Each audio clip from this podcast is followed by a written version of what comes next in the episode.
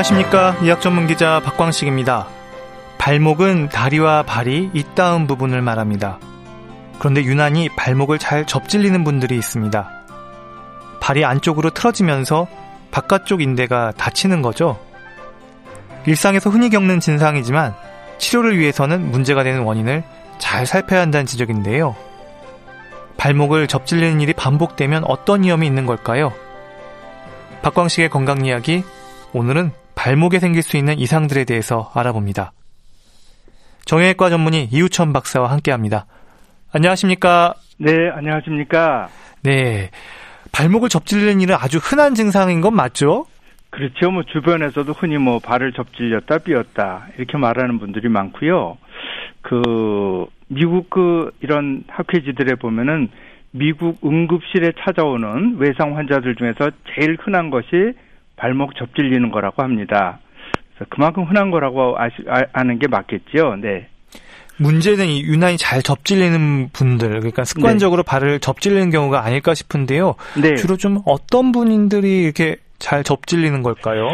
뭐 일반적으로 우리가 가령 뭐 축구 스포츠 중계를 본다든지 게임을 보면은 발이 휙 돌아가면서 접질리는 분들이 있죠. 그러니까 네. 운동을 많이 하는 분들, 뭐 축구처럼 태클이 막 들어간다든지 뭐 농구나 배구처럼 이렇게 점프를 하는 분들 이런 분들이 많은 건 당연하고요.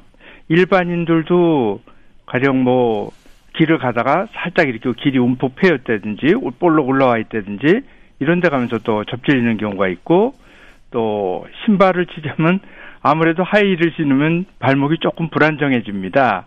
그러다 보면 또 그것이 잘 접질리는 원인이 되고요. 또 종아리 힘줄이 좀 이렇게 팽팽한 분들 그런 분들도 아무래도 조금 더 잘 접질리는 그런 경향성이 있습니다. 음, 그러면 네. 일반적인 발목의 기본적인 운동 범위는 어떨까요? 네, 발은 그 우리가 발목 그러면 한 방향으로 주로 움직이는 관절입니다. 그러니까 머리 쪽으로 발바닥 쪽으로 이렇게 위아래로 움직이는 건데 우리가 발을 보면 발, 발이 이렇게 돌아가지 않습니까? 발목에서 돌리면. 근데 그것이 어 옆으로 움직이는 거는 그러니까 위아래로는 발목 관절에서 일하는데 옆으로 이 움직이는 거는 실상은 발목 관절이 아니고 그 아래 거골하 관절이라는 별도의 관절이 있습니다. 그래서 거기에서 좌우로 이렇게 회전 운동을 할 수 있게 해주는데 그것이 이제 어떤 범위를 넘어가면은 정상보다도 많이 넘어가면은 발목에 있는 인대가 늘어나면서 정상적으로는 위아래로만 움직여야 될 관절이 옆으로도 벌어지게 됩니다. 실상 그 발목에서는 옆으로는 거의 운동이 잘 안 일어난다고 보면 됩니다. 음, 네.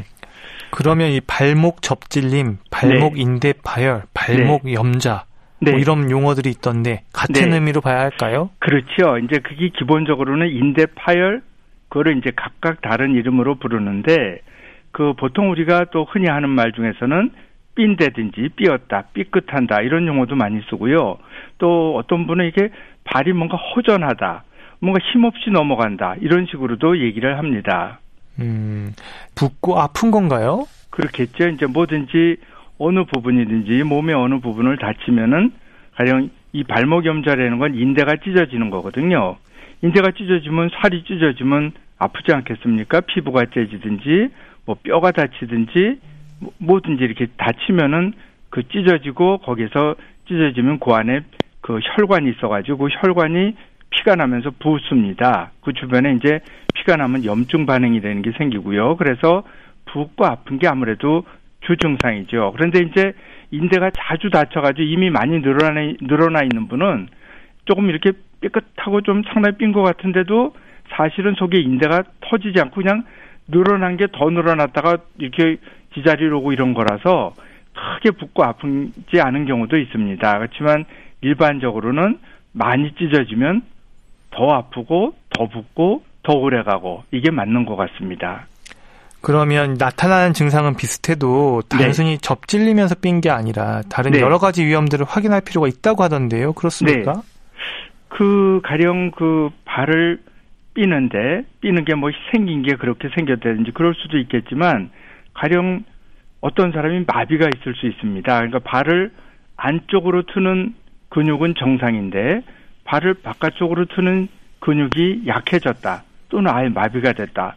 그럼 발이 자기도 모르게 자꾸 안으로 틀어지기 때문에 그 잘 접질리고 그 그러니까 아주 잘 접질리는 분은 그런 게 있는지도 생각을 해봐야 됩니다.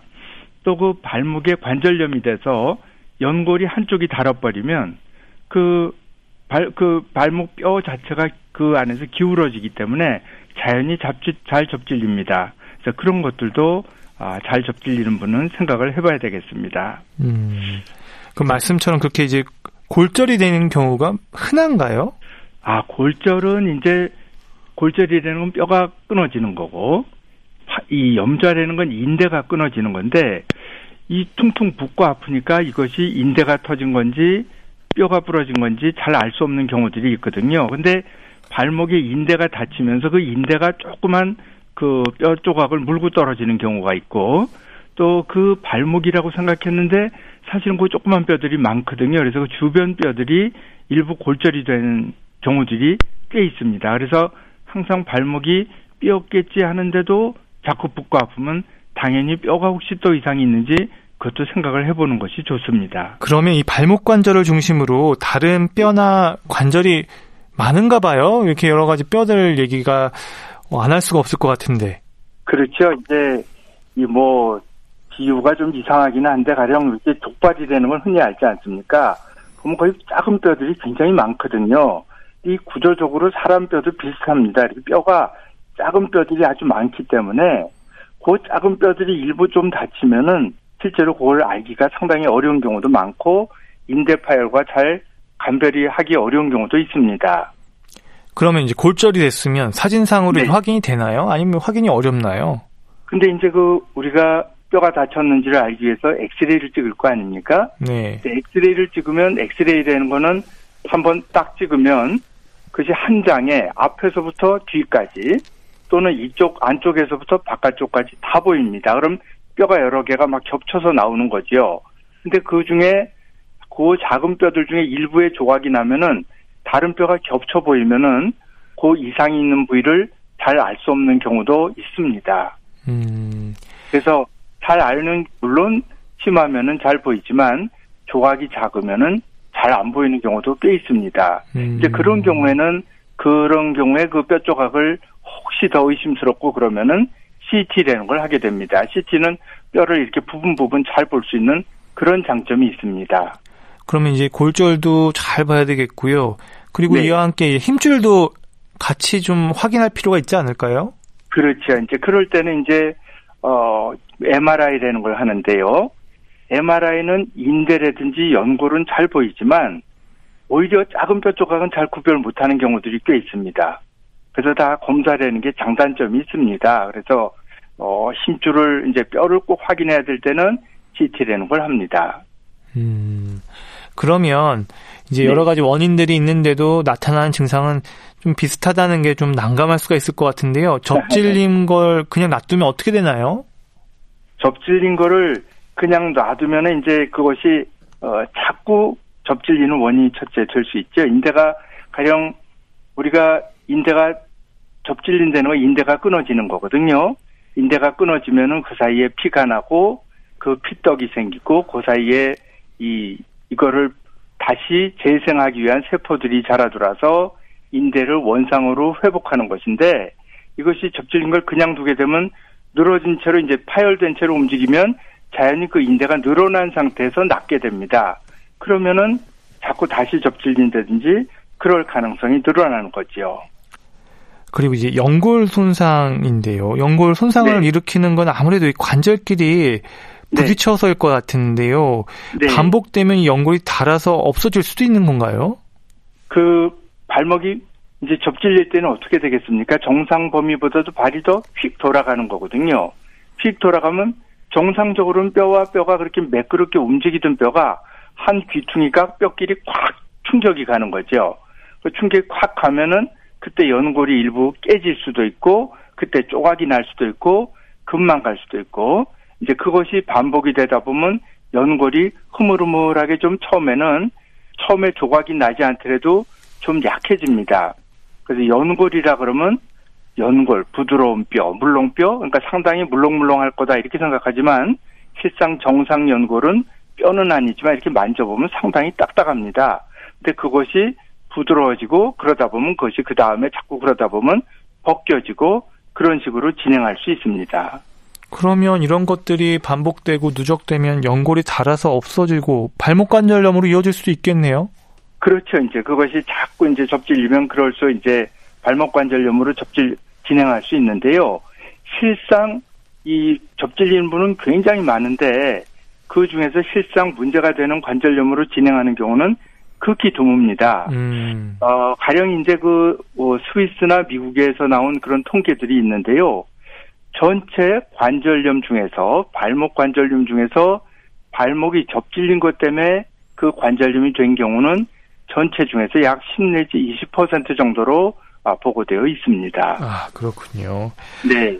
잡, 잘 이게 접질리는 분들은 일단 걸음을 네. 걷는 일에 불안감을 느낄 수도 있을 것 같은데 어때요? 이 네. 부분은? 글쎄 이제 환자분들한테 이렇게 물어보면은 그렇게 하는 것이 어떤 때 불편합니까? 뭐 얼마나 불편합니까? 이렇게 물어볼 수가 있는데 대개는 평지 걷기는 괜찮다 그래요. 근데 조금 경사가 졌다든지 울퉁불퉁한 데는 이 자꾸 뭔가 이제 불안한 거죠. 실제로 그러면 얼마나 자주 접질리세요? 이렇게 물어봐도 실제로 뭐 매일 접질린다든지 뭐 일주일에 한 번 접질린다든지 그거는 아닌데 일단 그 한 번 기억이 있으면 그 때문에 굉장히 불안하죠. 그래서 자연히 아주 자주는 접질리지는 않지만은 뛰든지 이런 막 오래 운동하든지 이런 거를 자기도 모르게 자꾸 피하는 경우들이 있습니다. 음, 혹시 평발이나 오목발 네. 같은 이 발의 생김새와도 연관이 있을까요? 아, 그것이 이제 상관이 있습니다. 그것이 우리가 평발이나 오목발이라는 건 아치를 얘기하지 않습니까? 발에. 근데 아치와 이 접질리는 것이 무슨 상관이 있을까? 이렇게 생각하실 수도 있는데요.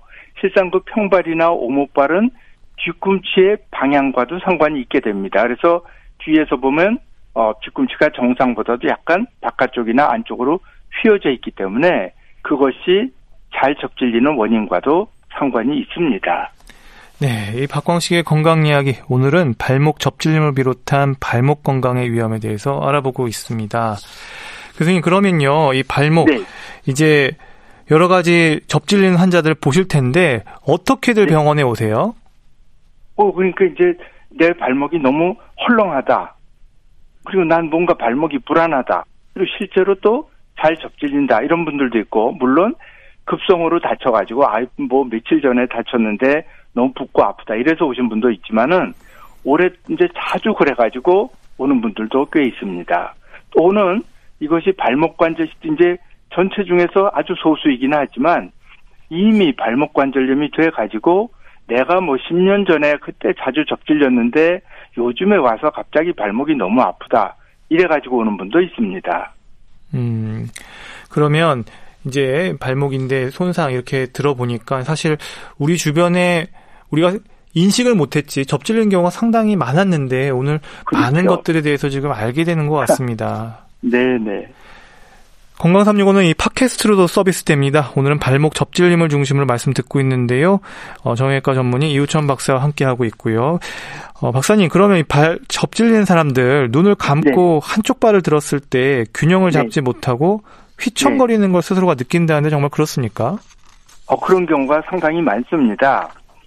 이 사람이 이렇게 한 발로 딱 쓰지 않습니까? 한 발로 쓴다든지 울퉁불퉁한 길을 걸어갈 때 접질리지 않고 걸어가는 거는 그 발목 인대 같은데 신경이 있습니다. 그 신경이 내, 아, 지금 발목의 위치가 어떻게 돼 있구나. 이거를 자기가 의식하지 않더라도 이미 그걸 딱딱 알아채서 뇌에서 아, 일로 돌아가려 그러면 그것이 발목이 접질리지 않도록 반대쪽으로 근육이 탁 채주는 겁니다. 근데 이걸 발목을 접질 불안정한 분들은 그 신경이 제대로 작용을 못 하는 거죠. 다쳐가지고.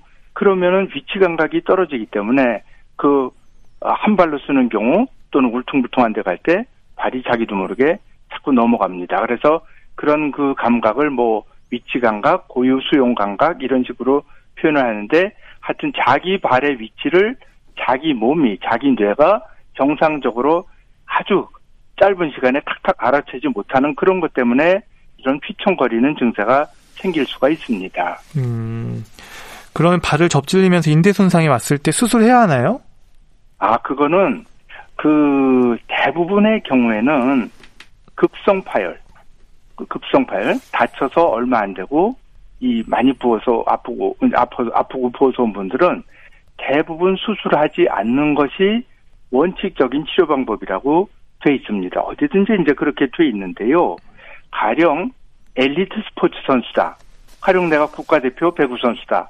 그런데 발목이 갑자기 접질렸다. 그럼 심하게 인대가 다 파열이 됐다. 그런 경우에는 그 사람을 비수술적인 방법으로 치료를 하다가 나중에 수술을 하게 되면은 전체적으로 발목을 못 쓰는 기간이 너무나 길어집니다. 그래서 그런 엘리트 스포츠 선수 예를 들면은 그런 경우에는 보통 도 수술하는 쪽으로 가고요.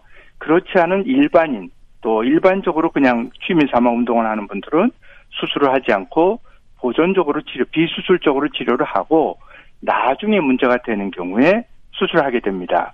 근데 요즘에는 이 MRI를 찍어보고 인대 파열이 되면 수술하지 않는데도 이게 나을 수가 있는지를 오히려 그것 때문에 수술 안 하는 거에 대해서 불안해하는 분들도 많은 것이 참 요 MRI가 자꾸 많이 찍으면서 생기는 어떤 부작용이라 그럴까요? 그런 현상이 또 있는 것 같습니다.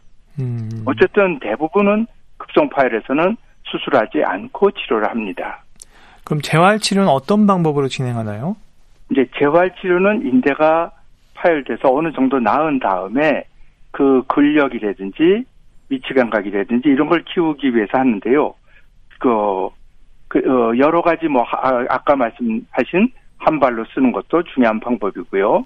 근력 운동은 뭐 벨트 같은 거에다가 발을 안쪽으로 바깥쪽으로 또 머리 쪽으로 발바닥 쪽으로 이렇게 각 방향의 운동을 하는 게 근력 운동이 되겠고 그 다음에 더 이제 정상으로 적응하기 위해서 어, 점프라든지 런지 이런 것들을 어, 진행할 수 있습니다.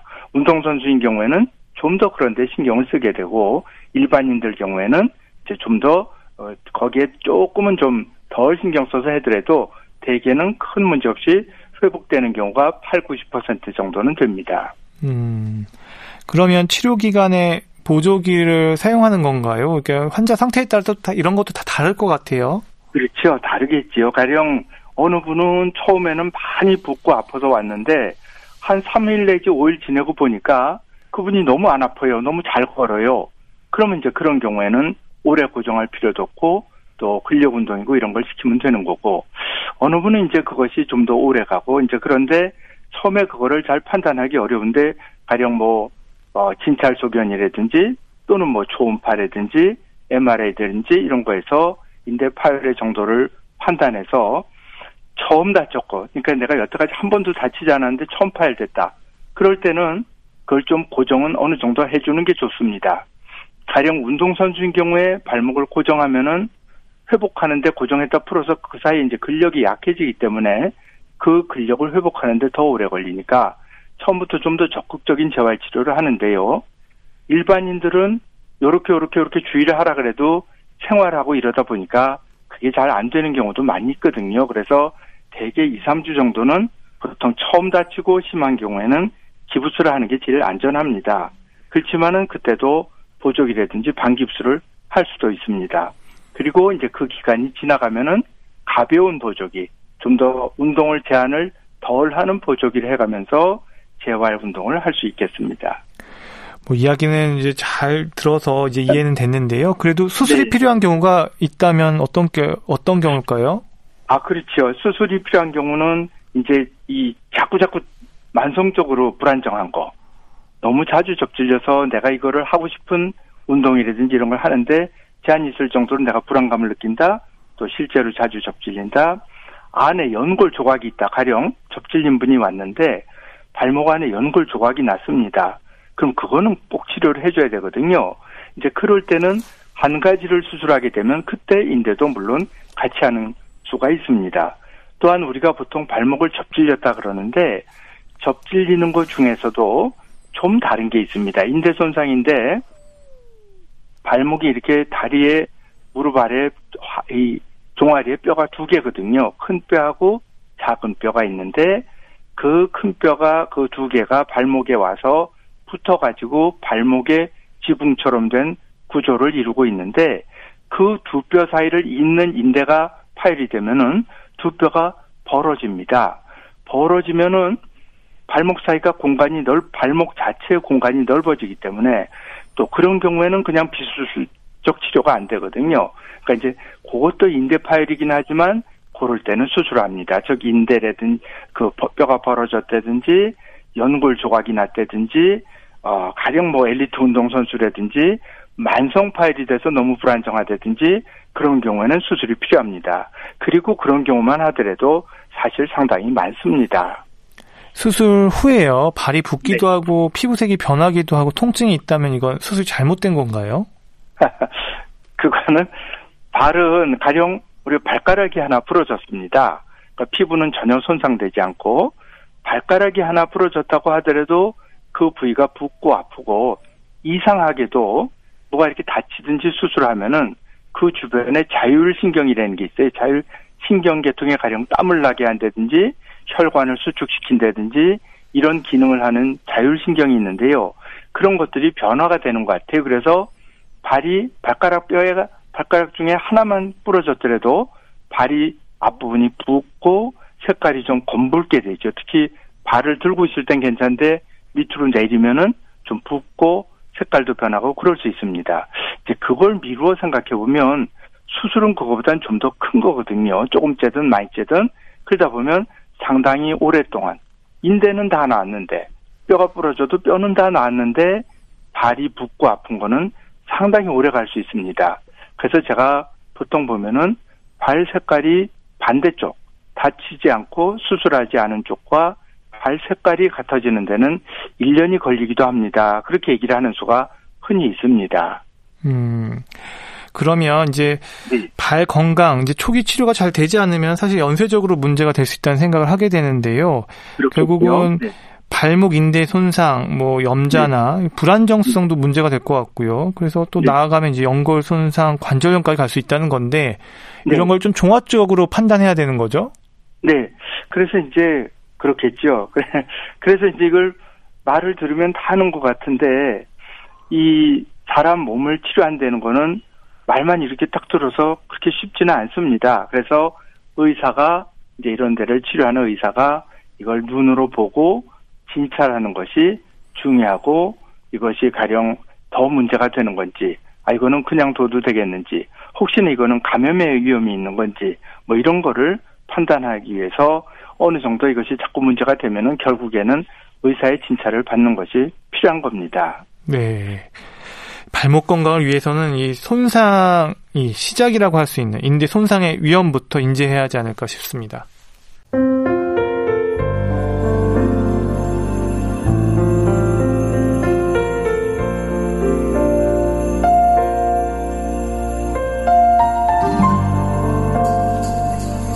건강 365가 전하는 코로나19 감염 예방을 위한 올바른 마스크 쓰기.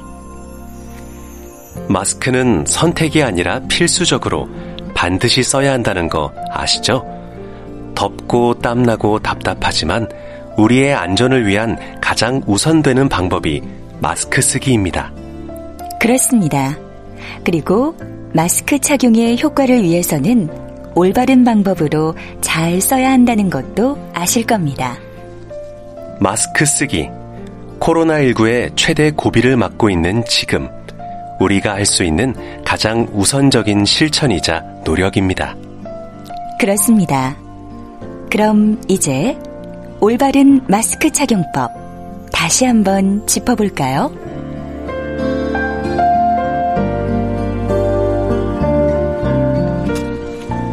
올바른 마스크 쓰기. 우선 마스크는 입과 코를 완전히 가려야 합니다. 코가 노출되면 안 되는 거죠. 왜냐하면 바이러스가 배출될 수도 있고 바이러스를 흡입할 수도 있기 때문이죠. 마스크는 입과 코를 완전히 가릴 수 있도록 착용해 주시기 바랍니다. 또 하나, 마스크를 턱에 걸치는 것도 당연히 안 됩니다. 왜냐하면 역시 바이러스를 흡입할 수 있고 바이러스가 배출될 수 있기 때문입니다. 턱 마스크가 아니라 마스크라는 거 기억하세요. 그리고 마스크 안에 수건이나 휴지를 넣는 것도 안 됩니다.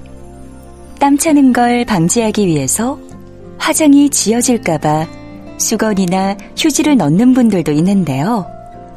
마스크는 얼굴과 마스크 사이에 틈이 없도록 가려주셔야 합니다. 마스크 겉면을 만지는 것도 안 됩니다.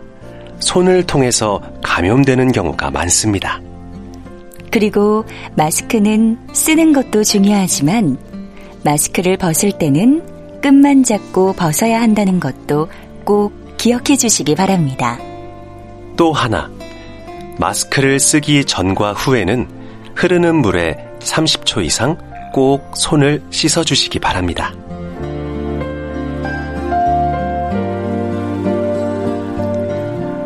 코로나19로 또 한 번의 위기를 맞고 있습니다. 올바른 마스크 쓰기와 흐르는 물에 30초 이상 꼼꼼하게 손 씻기, 그리고 밀집, 밀접, 밀폐된 곳을 피하는 3밀 수칙을 지키는 것. 우리가 살 수 있는 방역 수칙의 기본입니다. 나의 안전이 우리 모두의 안전입니다. 마스크 쓰기와 손 씻기, 그리고 거리 두기. 오늘도 나부터 실천해 주시기 바랍니다.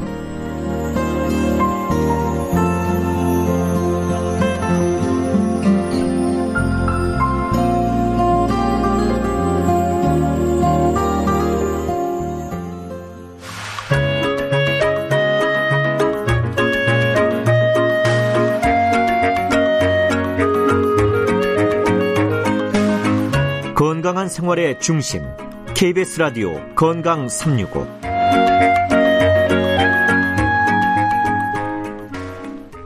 박광식의 건강 이야기 오늘 발목 염자를 비롯한 발목 건강에 대한 어, 말씀 듣고 있습니다. 교수님 그러면 어, 교수님 아니 박사님 박사님 그럼 발목 관절염은 네. 어떨까요? 가장 큰 네. 원인이 일단 외상이겠죠? 그렇죠. 이제 발목 관절염의 원인이 뭐냐 그럴 적에 어, 기존에 나와 있는 보고들은 다 외상성이 가장 많은 원인이라고 하고 있습니다. 가령 그 외상이 아닌 뭐가 있겠습니까? 류마티스 관절염 같은 전신성 관절염이 있습니다. 그리고 외상이 없이 그냥 저절로 생기는 관절염이 있습니다. 그런데 이 대개 이런 통계들은 서양에서 나온 게 많은데요. 전체 환자 중에서 외상성으로 발생하는 것이 대개 70% 전후로 어. 알려져 있습니다.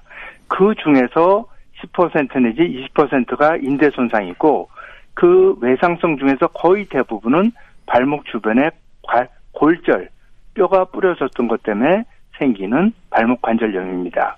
음. 근데 이상하게 그 우리나라에서는 그 일본이나 우리나라에서는 발이 좀 서양 사람들보다 조금 다리가 휜 사람들이 많거든요.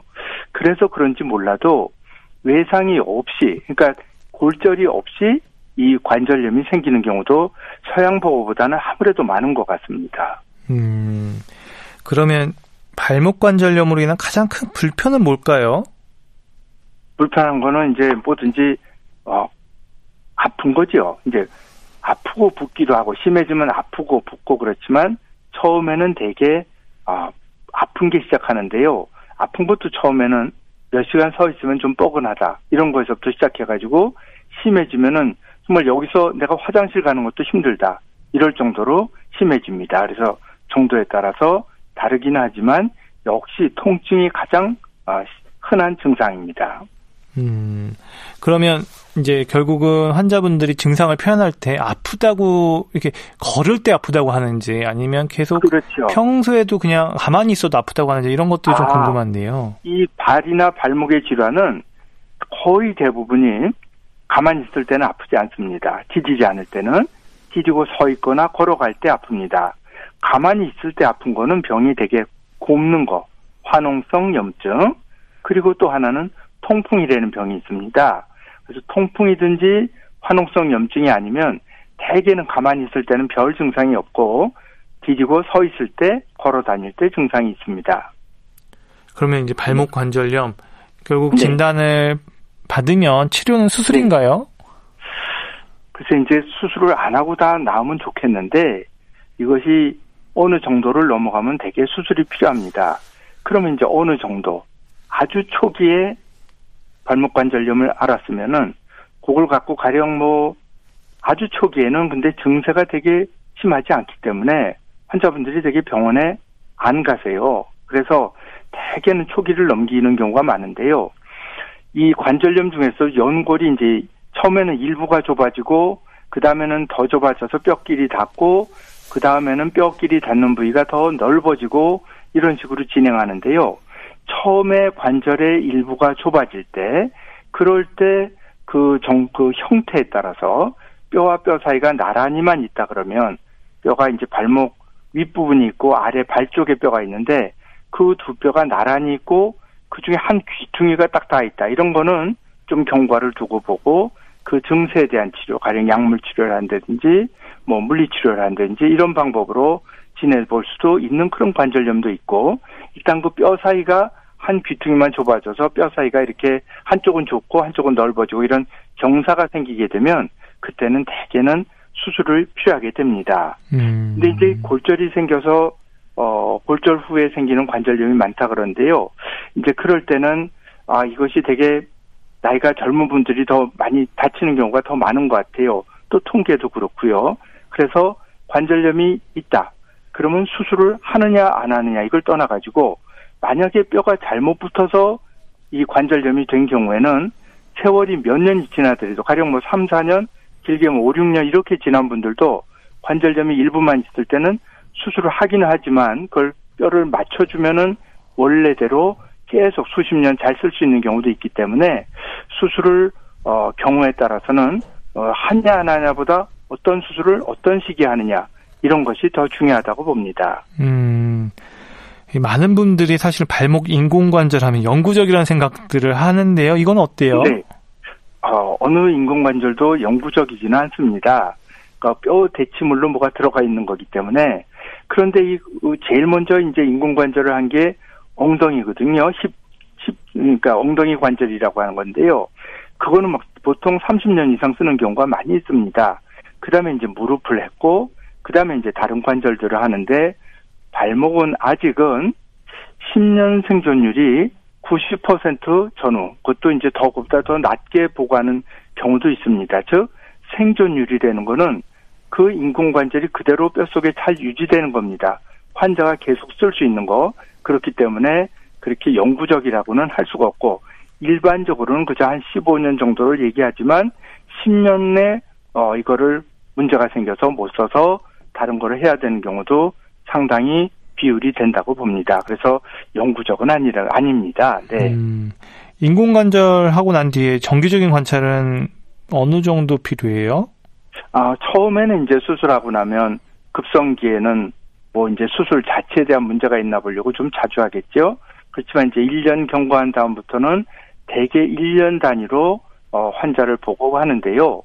이 이제 이런 거는 왜 그러냐면 인공관절을 했는데 인공관절 주변에 인공관절과 뼈 사이에 접촉이 안 좋아서 약간씩 움직이게 된다든지 또는 주변 뼈에 구멍이 생긴다든지 이런 거를 빨리 알아채서 인공관절을 어 작은 수술을 해서라도 오래 쓸 수 있는 그런 방법이 있을 때 해결할 수 있게 하기 위해서 이거를 어 중간중간 환자를 1년에 한 번 정도는 대기 병원에 가서 보는 게 좋습니다. 음.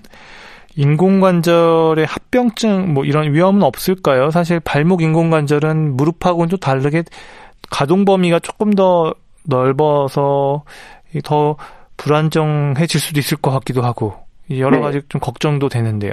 그렇죠. 발목관 인공관절은 대개 이제 보통은 생각이 엉덩이 관절이나 무릎 관절에 비해서 발목 관절은 끝까지 거 이렇게 좀 작은 데니까 더 쉽겠지 이렇게 생각하는 분이 많은데요.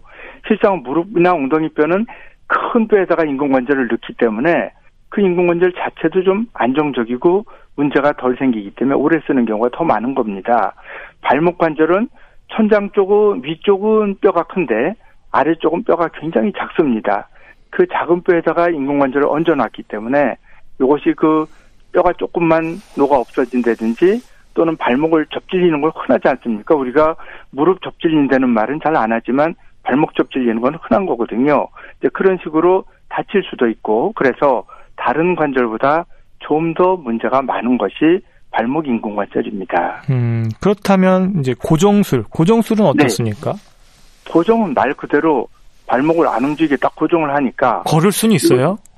걸을 대개는 그 이제 발목 고정을 하게 되면은 이 발의 그 발목 관절은 주로 위아래로 움직이고 옆으로 움직이는 거는 그 밑에 다른 관절들에서 일어나거든요. 그런데 그 밑에 다른 관절들, 발목 관절 말고 주변 관절들이 아주 정상이다. 그런 경우에는 거의 표현하지 않게 잘 걷는 분도 있습니다. 근데 이제 이것이 주변 관절이 이상이 있을 때는 이제 그것이 더 걷는데 불편하게 되겠죠. 그래서 주변 관절의 상태에 따라서 별 문제가 없으면 아, 상당히 잘 쓰는 편이 많습니다. 근데 한 20년 이상 지난 환자분들을 이렇게 어, 자료를 어, 모아서 연구한 보고에 의하면 대개는 이제 세월이 갈수록 점차적으로 발목 주변 관절에 관절염이 심해지기 때문에 처음에는 아주 잘 쓰던 관절도 세월이 오래 가면은 조금씩 문제가 생길 수도 있습니다. 음, 그러면 고정술도 합병증 위험이 있겠죠? 이제 고정술은 제일 고정술의 제일 문제는 가령 이제 누구든지 그게 궁금하죠. 발목 관절염에 고정을 하느냐 인공관절 하느냐 이거는 그 관절염이 어느 시기를 넘어선 겁니다. 그러니까 어떤 시기 이전에 초기에 오면은 관절을 내 거를 잘 쓸 수 있게 그렇게 해서 쓰는 게 제일 좋은 거고 어떤 이제 도저히 살릴 수 없는 시기에 갔기 때문에 너무 연골이 많이 다뤘기 때문에 인공관절이나 고정을 하는데 인공관절은 영구적이지 않다. 그런 문제가 이제 단적으로 있는 거고 고정은 못 움직인다. 이런 문제가 있는 거고 그렇지만 수술하고 나서 제일 급성기에 제일 고정술의 문제는 붙지 않는 겁니다.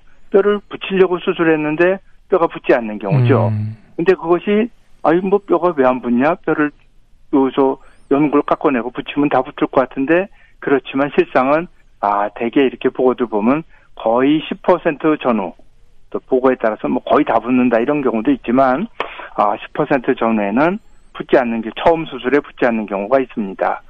또한 이 가령 뭐 다른 원인으로 뭐 뼈가 많이 변형이 돼 있다든지 뼈가 많이 없어졌다든지 이런 경우에 인공 그 고정을 하면은 이 확률이 상당히 20% 30%안 붙는 경우가 있기 때문에 고정술은 이 붙, 붙이려고 했는데 안 붙는 게 단기간에는 제일 큰 문제인 것입니다. 아 그렇군요.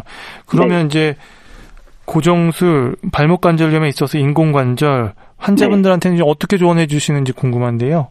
이제 그래서 인공관절은 쓰는데 한계가 있을 수 있다. 그리고 막 쓰기에는 뭔가 이것이 내 관절이 아니니까 문제가 있지 않을까. 그러다 보니까 자연히 나이가 좀 많은 분들, 60 내지 65세 넘어간 분들, 또 두 번째는 힘든 일을 좀 덜 하는 분들, 내가 하루 종일 내가 힘든 거를 무거운 걸 쥐고 날라야 되는데 또는 내가 취미로 이 조깅을 계속 뭐 하루에 어, 계속 하는데 이런 분들보다는 나이가 많고 활동력이 좀 적은 분들한테는 인공관절을 좀 권하는 편이고요. 또 주변에 어 좀 젊고 힘든 일을 많이 해야 되는 분들은 고정을 좀 권하는 쪽이고요. 주변에 뼈가 인공관절하기에 좋지 않게 많이 망가졌어도 또 할 수 없이 고정해야 되는 분들도 있고 이런 식으로 어 요 적응증이 다른데요. 어쨌든 인공관절은 좀 활동이 아주 무리한 거는 그렇다고 뭐 일상 활동이든지 가벼운 운동을 못 하는 건 아니지만 좀 어, 활동이 적은 분들한테 권하는 편입니다. 음, 발목이 약하다고 생각하는 분들일수록 이 불안감도 클 텐데요. 교수님, 저희가 취재한 내용도 있어요. 궁금하시게 네. 생각하는 점들 어, 시민 여러분들로부터 들어봤는데요. 어, 같이 들어보시고 답변 네. 부탁드릴게요. 네.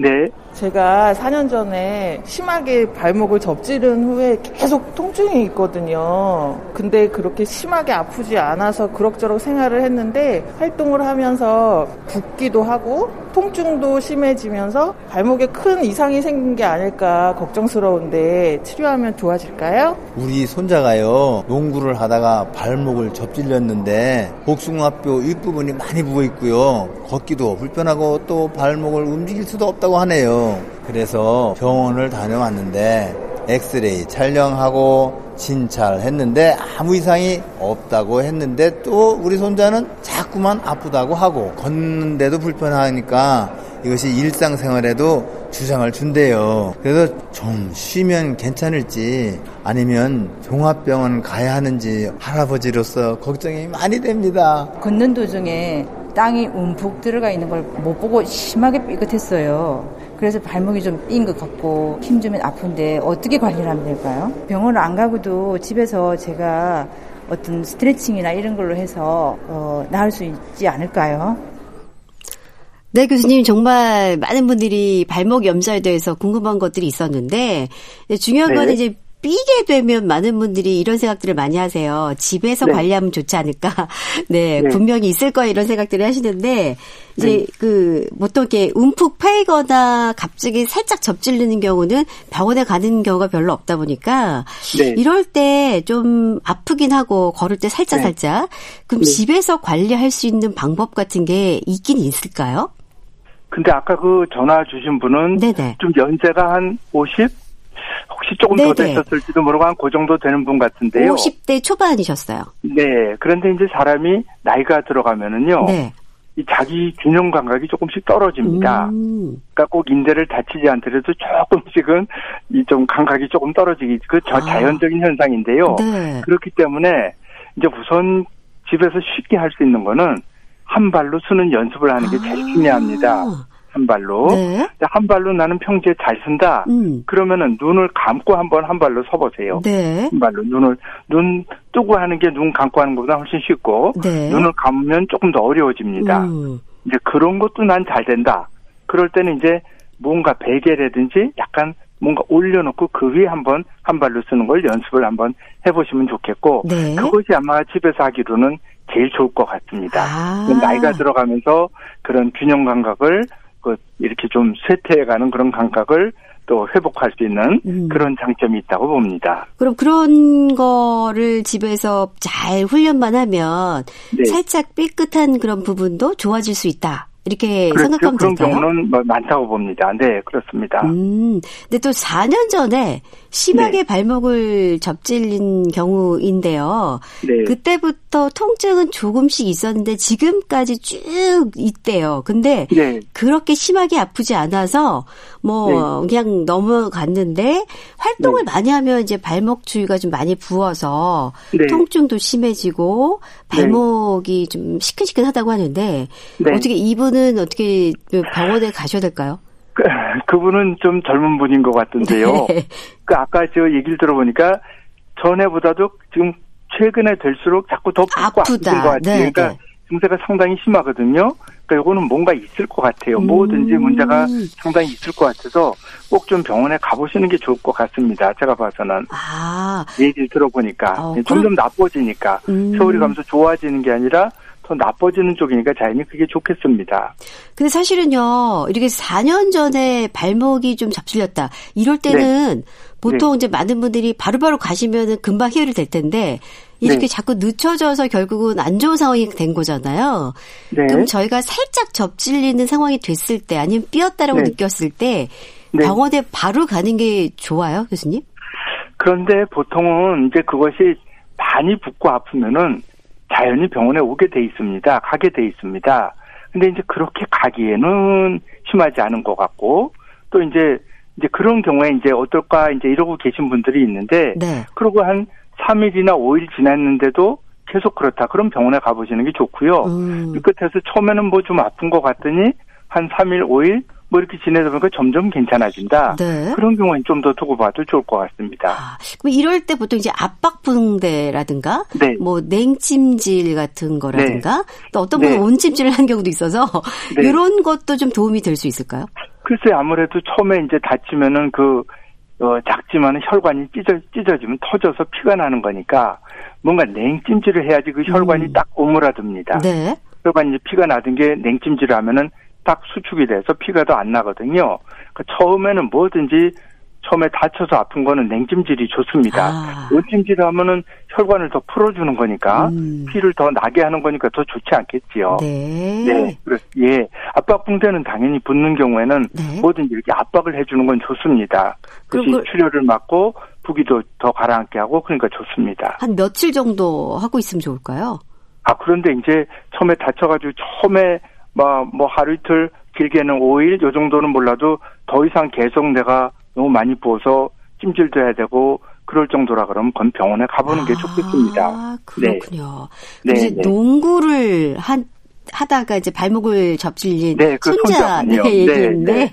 어떻습니까? 이제 뭐 집에서는 계속 아프고 그, 뭐 네.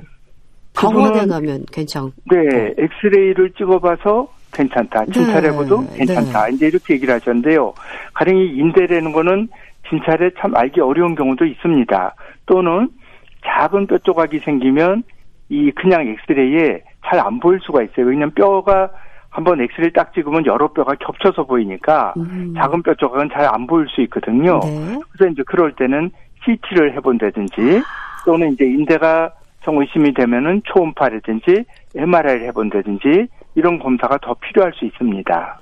뭐 이런 경우는 그러면 쉰다고 해서 해결될 수 있는 부분은 아닌가 봐요. 어, 그 역시 마찬가지죠. 이제 다쳤는데 처음에 뭐 좀 별거 아닌 것 같아서 며칠 지내면서 자꾸 괜찮아지고 어, 우선은 이제 걸을 수 있어야지. 이제 걷기가 괜찮아지면 좋은데 이제 심하게 다칠수록 디디라 그러면 잘 못 디디거든요. 근데 뭐 3일, 5일 이렇게 지났는데도 어, 디디기 디디는 데마다 아프고 디딜 때마다 아프고 자꾸 부어 있고 그럼 병원에 가는 게 좋습니다. 그 스포츠 하다가 굉장히 많이 다치는 경우가 있어서 그렇겠죠. 네. 아무래도 점프하다 떨어지면 왜 음. 발이 휙 떨어지면서 왜 똑바로 발바닥이 딱 닿으면 좋은데 한 뒤퉁이가 닿으면서 발이 휙 돌아가는 거죠. 그렇죠. 그런 경우가 많기 때문에 점프가 이제 문제가 되고 축구는 이제 태클하면서 팍 치면은 발목을 옆으로 휙 돌아가는 경우가 있고 이제 그런 경우죠. 아, 어쨌든 엑스레이로 만약에 뭐 좀 괜찮다라는 상황이 됐을 경우에 그래도 아프면 CT를 네. 찍어보는 것도 좋다. 그렇죠. 네. 많은 참조가 될 것 같습니다. 고맙습니다.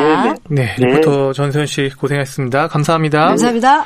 오늘 발목 염좌를 비롯해서 발목에 생길 수 있는 질환들에 대한 설명 들었는데요.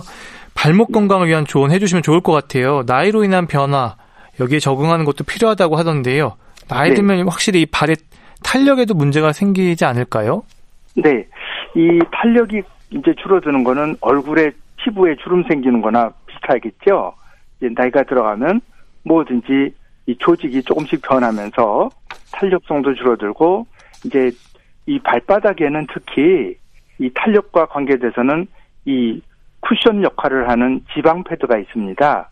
지면과 닿는 데는 보통 피하 지방과 좀 다릅니다.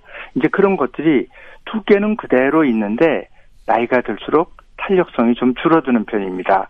이제 그럴 때는 이거를 어떻게 어 이 탄력성 자체를 회복시키는 방법이 없기 때문에 그 닿지 않는 부분을 받쳐주는 게 좋습니다. 그러니까 정도가 심하지 않을 때는 그 바로 닿는 부분에 쿠션, 가령 푹신한 거를 디뎌준다든지, 푹신한 신발을 신는다든지, 슬리퍼를 신는다든지 이런 게 좋고요.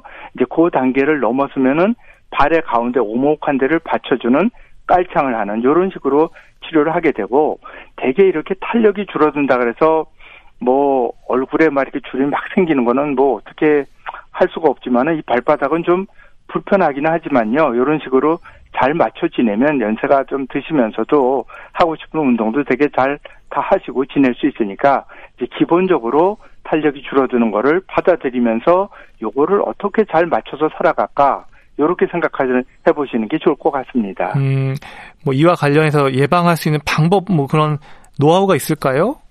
예방은 이 아치가 높은 분이 탄력이 더 감소하기 쉽습니다. 그래서 이런 분들이 젊을 때는 그런 걸 잘 모르고 이제 운동도 잘하고 그러시는데 젊을 때부터 내가 또 증세가 처음에 생길 때 어, 발바닥이 뭔가 좀 오래 거- 서 있고 걸어 다니면 좀 화끈거린다, 뭔가 좀 불편하다 이런 증세가 생겼을 때 바로 신발을 좀 푹신한 걸 신는 습관, 또 집에서도 슬리퍼를 쓰는 신는 습관 이렇게 해주는 게 좋을 것 같습니다. 음, 그러면 마지막 질문 드려보는데 균형감을 키울 수 있는 운동법은 어떤 게 있을까요? 어, 이제 균- 균형감은 이제 아무래도 이게 중요하거든요. 그 사람이 균형 감각이 떨어지면 뭐 비틀 발목이 균형 감각이 떨어진다고 비틀거리지는 않지만 자꾸 쉽게 다칠 수는 있습니다. 그래서 사실은 좀 전에도 말씀을 드렸지만 이게 굉장히 중요하거든요. 그래서 쉽게 할 수 있는 거고 그래서 한 발로 서는 운동 이것을 꼭 좀 권해드리고 싶습니다. 눈을 뜨고 한 발로 서고 그것이 잘 되면 눈을 감고 한 발로 서고 이런 식으로 단계별로 한 발로 서는 운동을 해보는 것을 권해드립니다. 네, 정형외과 전문의 이유천 박사님 오늘 말씀 고맙습니다. 네, 감사합니다. 예, 이제 스스로 조심하고 나부터 실천한 사회적 거리두기 이제 습관으로 잘 지켜주시기 바랍니다. 저는 들국화의 행진으로 인사드립니다. 지금까지 KBS 학 전문기자 박광식이었습니다.